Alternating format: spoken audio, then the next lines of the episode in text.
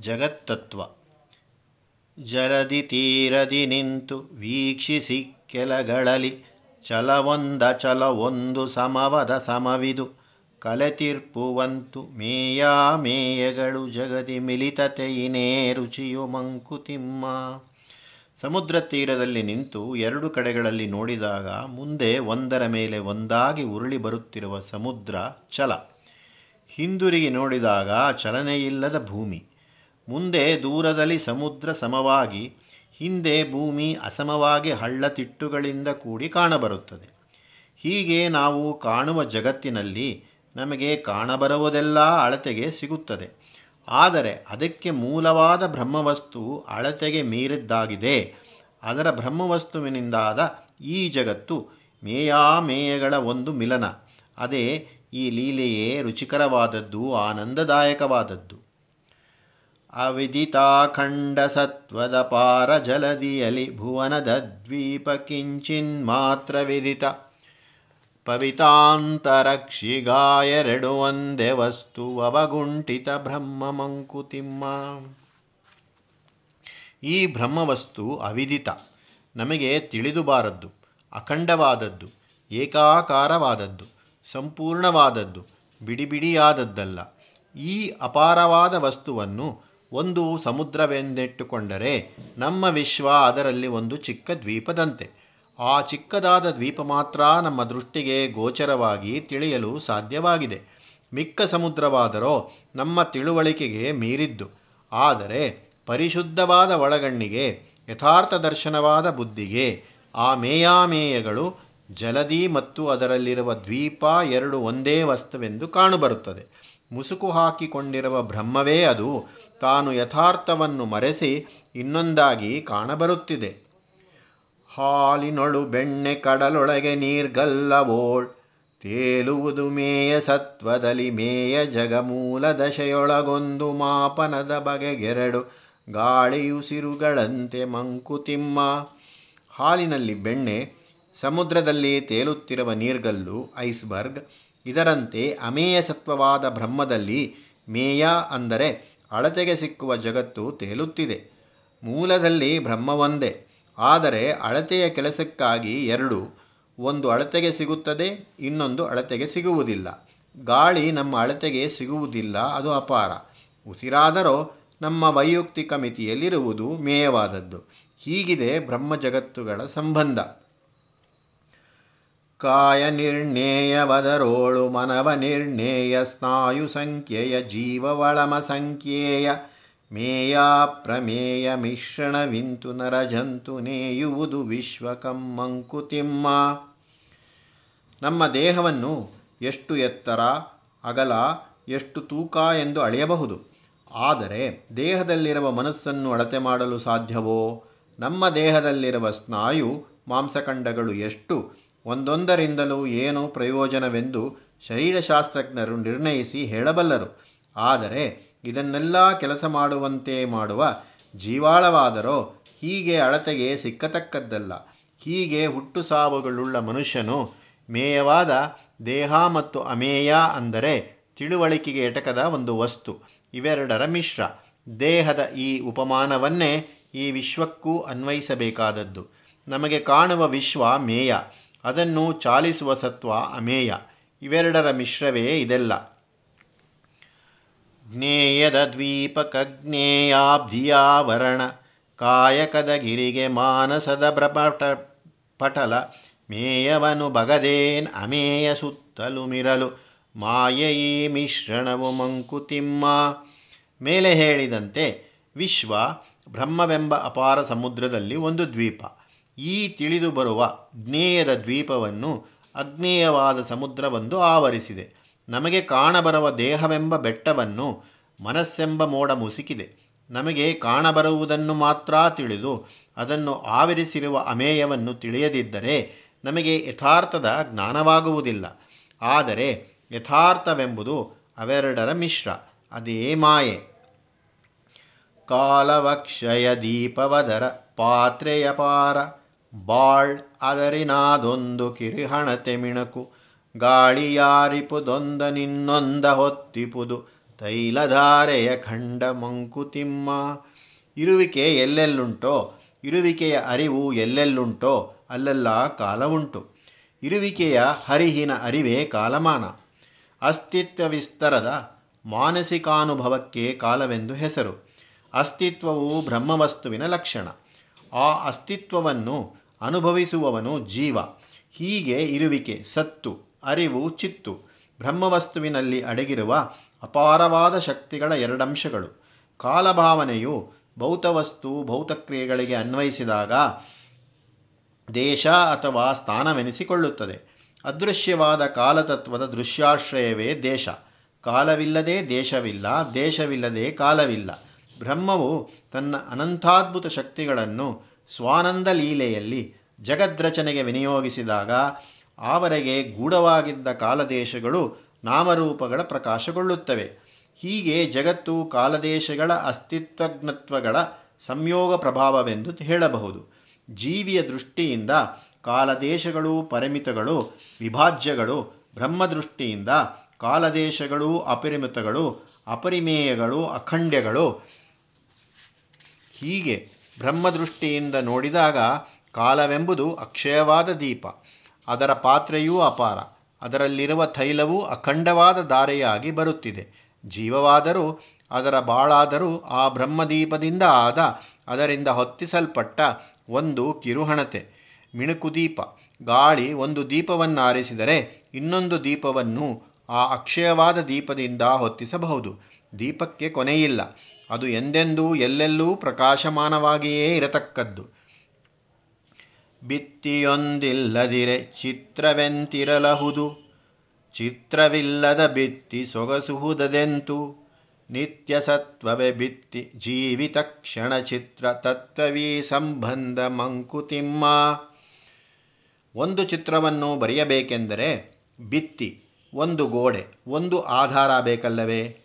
ಕೇವಲ ಭಿತ್ತಿಯೇ ಹೇಗೆ ಸೊಗಸುತ್ತದೆ? ಚಿತ್ರ, ಭಿತ್ತಿ, ಅನ್ಯೋನ್ಯಾಶ್ರಯಗಳೆನ್ನಬಹುದು. ಹೀಗೆ ನಿತ್ಯಸತ್ವವೇ, ಯಾವಾಗಲೂ ಇರುವ ಬ್ರಹ್ಮವಸ್ತುವೇ ಭಿತ್ತಿ. ಅದರ ಮೇಲೆ ಬರೆದಿರುವ ಜಗತ್ತೇ ಚಿತ್ರ. ಆದರೆ ಆ ಚಿತ್ರ ಬ್ರಹ್ಮವಸ್ತುವಿನಂತೆ ನಿತ್ಯವಲ್ಲ, ಯಾವಾಗಲೂ ಇರತಕ್ಕದ್ದಲ್ಲ, ಕ್ಷಣ ಮಾತ್ರ ಇರುವಂತಹದ್ದು ಈ ಸಂಬಂಧವೇ ತತ್ವ. ತತ್ ಪ್ಲಸ್ತ್ವ ಪದಾರ್ಥವು ಅದಾಗಿರುವ ಸ್ಥಿತಿ. ಚೌಕಟ್ಟನಂತವದರೋಳ್ ಚಿತ್ರಪಟಸಾಂತ ಸಾಕಾರ ಘನತತಿ ನಿರಾಕಾರನಭದಿ, ಲೌಕಿಕದ ಮೌಲ್ಯ ನಿರ್ಲೌಕಿಕದ ನಾಣ್ಯದಲ್ಲಿ ಲೆಕ್ಕ ತಾತ್ವಿಕಗನಿಗದು ಮೊನ್ಕುತಿಮ್ಮ. ಇನ್ನೊಂದು ದೃಷ್ಟಿಯಲ್ಲಿ ನೋಡೋಣ. ಚಿತ್ರಪಟಕ್ಕೆ ಹಾಕಿರುವ ಚೌಕಟ್ಟಾದರೋ ಅನಂತ. ಆದರೆ ಚಿತ್ರಪಟ ಅಂತವುಳ್ಳದ್ದು. ಹಾಗೆಯೇ ನಿರಾಕಾರವಾದ ಯಾವ ರೂಪವೂ ಇಲ್ಲದ ಆಕಾಶದಲ್ಲಿ ವಿವಿಧ ಆಕಾರಗಳುಳ್ಳ ಮೋಡಗಳ ಗುಂಪು ಕಾಣುಬರುತ್ತದೆ. ಭಿತ್ತಿಯ ಮೇಲೆ ಕಾಣಬರುವ ಚಿತ್ರದಂತೆಯೇ. ಹೀಗೆ ಯಥಾರ್ಥವಾದದ್ದು ಅನಂತ, ನಿರಾಕಾರ ಎಂದೆಂದು ಇರತಕ್ಕದ್ದು. ಅದರ ಒಂದು ಅಭಿವ್ಯಕ್ತಿಯೇ ನಮಗೆ ಕಾಣಬರುವ ನಾವು ಅನುಭವಿಸುವ ಜಗತ್ತು. ಆ ಜಗತ್ತಾದರೂ ಬ್ರಹ್ಮನ ಲೀಲೆಯ ಒಂದು ಅಂಗಣ. ಹೀಗೆ ನಮ್ಮ ಲೌಕಿಕ ಮೌಲ್ಯವನ್ನು ನಿರ್ಣಯಿಸಬೇಕಾದಾಗ ನಾವು ಆಧಾರವಾದ ಬ್ರಹ್ಮವಸ್ತುವಿನ ನಿರ್ಧಾರಿತ ನಾಣ್ಯದ ಮೌಲ್ಯವನ್ನು ಜ್ಞಾಪಕದಲ್ಲಿಟ್ಟುಕೊಳ್ಳಬೇಕು. ಆ ನಾಣ್ಯದ ಅಳತೆಗೋಲಿನಿಂದ ಈ ಲೌಕಿಕದ ಮೌಲ್ಯಮಾಪನವನ್ನು ಮಾಡಬೇಕು. ಕೇವಲ ಲೌಕಿಕದ ನಾಣ್ಯ ಸಲ್ಲದು. ತಾತ್ವಿಕನಿಗೆ ಯಥಾರ್ಥ ದರ್ಶನವನ್ನು ಮಾಡಿರುವವನಿಗೆ, ನಿಜವನ್ನು ತಿಳಿದವನಿಗೆ ಇದೇ ಲೆಕ್ಕ. ಲೌಕಿಕ ಜೀವನದ ಬೆಲೆಯನ್ನು ನಿರ್ಧರಿಸಲು ಇದೇ ನಿಯಮ. ಸ್ಕೇಲ್ ಆಫ್ ವ್ಯಾಲ್ಯೂಸ್ ಅಂದರೆ ಮೌಲ್ಯ ಶ್ರೇಣಿಯನ್ನು ನಿಶ್ಚಯಿಸಲು ಇರುವ ದಾರಿ ಇದೊಂದೇ. ಅಜ್ಞಾತವಾದದನುಭಾವವನೆ ನಾಸ್ತಿಕನು. ಅಜ್ಞೇಯವೆಂದದಕ್ಕೆ ಕೈ ಮುಗಿಯ ಭಕ್ತ, ಜಿಜ್ಞಾಸ್ಯವೆಂದು ಪರಕಿಸತೊಡಗೆ ವಿಜ್ಞಾನಿ ಸ್ವಜ್ಞಪ್ತಿ ಶೋಧಿ ಮುನಿ ಮಂಕುತಿಮ್ಮ. ಆದರೆ ಇದನ್ನು ತಿಳಿಯುವ ಬಗೆ ಹೇಗೆ? ಇದಕ್ಕೆ ಹುಡುಕುವುದೊಂದೇ ದಾರಿ. ಪ್ರಾಶ್ನಿಕ ಮನೋಧರ್ಮ ಹೇಗೆ ಪುರಾತನವಾದದ್ದು ಎಂಬುದನ್ನು ಹಿಂದೆಯೇ ನೋಡಿದ್ದೇವೆ. ಏನೋ ಒಂದು ಇದೆ, ಅದು ನಮ್ಮ ಕೈಗೆ ಸಿಕ್ಕದೇ ಇದೆ. ಅದರ ಬಗ್ಗೆ ನಿಶ್ಚಯ ಜ್ಞಾನ ಸಾಧ್ಯವಿಲ್ಲ ಎನ್ನುತ್ತಾರೆ ಅಜ್ಞೇಯತಾವಾದಿಗಳು. ಹಾಗೆ ತಿಳುವಳಿಕೆಗೆ ಬರದೇ ಇದ್ದದ್ದು ಇಲ್ಲವೇ ಇಲ್ಲ ಎಂದು ನಾಸ್ತಿಕನು ಹೇಳುತ್ತಾನೆ. ಭಕ್ತನಾದರೋ, ಆ ಒಂದು ವಸ್ತು ತನ್ನ ಶಕ್ತಿಗೆ ಮೀರಿದ್ದು, ಅದು ಇರುವುದಾದರೂ ನಮ್ಮ ಬುದ್ಧಿಗೆ ಎಟಕತಕ್ಕದ್ದಲ್ಲ, ಅದು ಇದೆ, ಆದ್ದರಿಂದ ಅದಕ್ಕೆ ನಮಸ್ಕಾರ ಎನ್ನುತ್ತಾನೆ. ವಿಜ್ಞಾನಿಯಾದರೋ, ಅದು ಇರುವುದಾದರೆ ನಮಗೆ ತಿಳಿದು ಬರಬೇಕು ಎಂದು ಪರೀಕ್ಷಿಸುತ್ತಾನೆ. ಮುನಿಯಾದರೋ ತನ್ನ ಅಂತರಂಗವನ್ನು ತಿಳಿಯಾಗಿಟ್ಟುಕೊಂಡು ತಾನು ತಿಳಿದುಕೊಂಡಿರುವುದನ್ನು ಶೋಧಿಸಿ ಒಳ ಬೆಳಕಿನಿಂದ ಅದನ್ನು ಕಂಡುಕೊಳ್ಳುತ್ತಾನೆ. ನಾಸ್ತಿಕರೆಂಬುವರು ಪ್ರಯಾಣ ಹೊರಟು ದಾರಿ ತಪ್ಪಿದವರು. ಆಗ್ನೇಯಕರು ಎರಡು ರಸ್ತೆಯ ಸೇರಿರುವ ಕಡೆ ದಿಗ್ಭ್ರಮೆ ಹಿಡಿದು ನಿಂತವರು. ವಿಜ್ಞಾನಿಗಳು ಹುಡುಕುವ ಸಾಧನೆಯಲ್ಲಿ ತಪ್ಪಿದವರು. ಆದರೆ ಇವರೆಲ್ಲರ ಹುಡುಕಾಟದ ಉದ್ದೇಶವೇ ಅವರನ್ನು ಬದುಕಿಸುತ್ತದೆ. ಇವರ ಸಂದೇಹವು ಇವರ ಸತ್ಯ ಕುತೂಹಲದ ಒಂದು ಉತ್ಕಟ ರೂಪ. ಎದುವರೆಗೆ ಸತ್ಯ ಶ್ರದ್ಧೆಯುಂಟೋ ಅದುವರೆಗೆ ಸಂದೇಹ ಪರಿಹಾರದ ಆಶೆಯುಂಟು.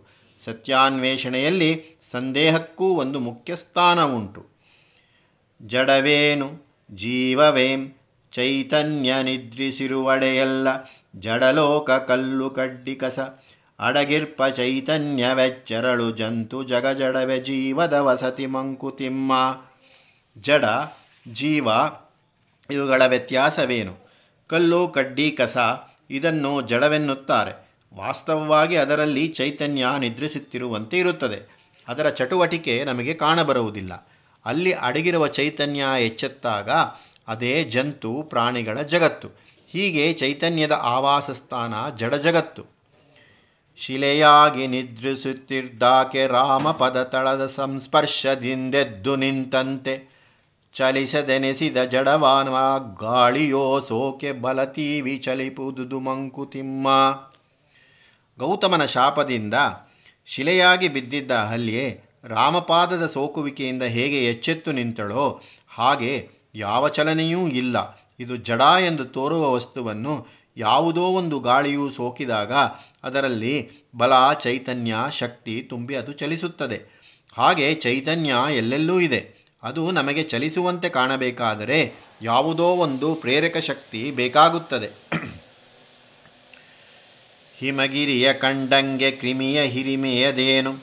ಕ್ರಿಮಿಗೆ ಹಸಿವುಂಟೆನಿತು ಬೆದಕಾಟ ಉಂಟು, ಅಮಿತ ಸಂತತಿಯುಂಟು, ಹಿಮಗಿರಿಯ ಸಮಯುಗದ ಕ್ರಿಮಿ ಪಂಕ್ತಿ ಕಿರಿದಹುದೆ ಮಂಕುತಿಮ್ಮ ಹಿಮಾಲಯ ಪರ್ವತದ ಅಗಾಧತೆಯ ವಿಸ್ತಾರದ ಮುಂದೆ ಒಂದು ಎಕ್ಸ್ಚಿತ್ ಕ್ರಿಮಿಯ ಹಿರಿಮೆಯೇನು? ಎರಡಕ್ಕೂ ಹೋಲಿಕೆಯಾದರೂ ಸಾಧ್ಯವೇ ಎನ್ನಿಸಬಹುದು. ಆದರೆ ಜೀವವುಳ್ಳ ಕ್ರಿಮಿಗೆ ಹಸಿವಿದೆ, ಆಹಾರಕ್ಕಾಗಿ ಅದು ಹುಡುಕಾಡುತ್ತದೆ. ಅದಕ್ಕೆ ಸಂತತಿ ಉಂಟು.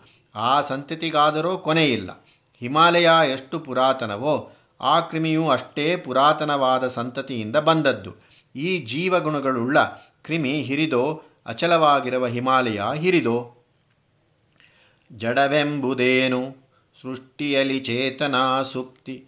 ಅಡಗಿ ನಿದ್ರಿಪುದಲ್ಲಿ ಚೈತನ್ಯದಗ್ನಿ, ಮಿಡಿಯೆ ಪರಸತ್ವ ವಿದ್ಯುದ್ದೀಪ್ತಿಯದನಾಗ ನಡುವುದುದು ಜೀವಿ ಓಲ್ ಮಂಕುತಿಮ್ಮ ಜಡವೆಂಬುದೇನು? ಎಲ್ಲಿ ಚೈತನ್ಯ ಸುಪ್ತ ಸ್ಥಿತಿಯಲ್ಲಿರುವುದೋ ಅದೇ ಜಡ. ಅದರಲ್ಲಿ ಚೈತನ್ಯವೆಂಬ ಅಗ್ನಿ ಅಡಗಿಕೊಂಡು ನಿದ್ರಿಸುತ್ತಿರುತ್ತದೆ. ಪರಸತ್ವವೆಂಬ ವಿದ್ಯುತ್ ಚೈತನ್ಯ ಆ ಜಡವನ್ನು ಅಧರಿಸಲು, ಆಡಿಸಲು, ಆಗ ಆ ಜಡವಸ್ತುವೂ ಜೀವವುಳ್ಳ ಪ್ರಾಣಿಯಂತೆ ನಡೆಯುತ್ತದೆ. ಹಿಮಗಿರಿಯೋಳ ವಿತಿಹುದು ಚೈತನ್ಯದಗ್ನಿಕಣ.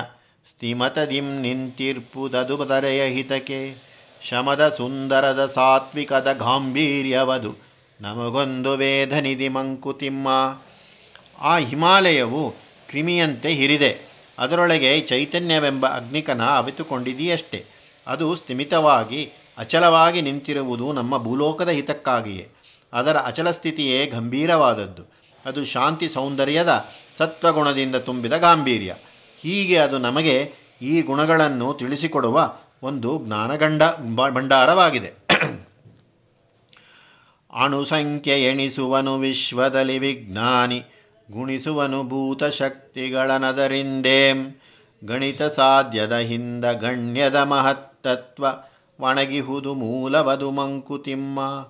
ನಮ್ಮ ಕಣ್ಣಿಗೆ ಕಾಣುವ ಭೌತದ್ರವ್ಯವನ್ನು ಕಣಕಣವಾಗಿ ಒಡೆದು ಅಣು ಅಣುವಾಗಿ ವಿಂಗಡಿಸಿ ಪರಮಾಣುವಿಗೆ ಗರ್ಭನಿರ್ಭೇದ ಮಾಡಿಸಿ ಅಣುಗಳ ಸಂಖ್ಯೆಯನ್ನು ಎಣಿಸುವ ಸಾಹಸದಲ್ಲಿ ತೊಡಗಿದ್ದಾನೆ ವಿಜ್ಞಾನಿ.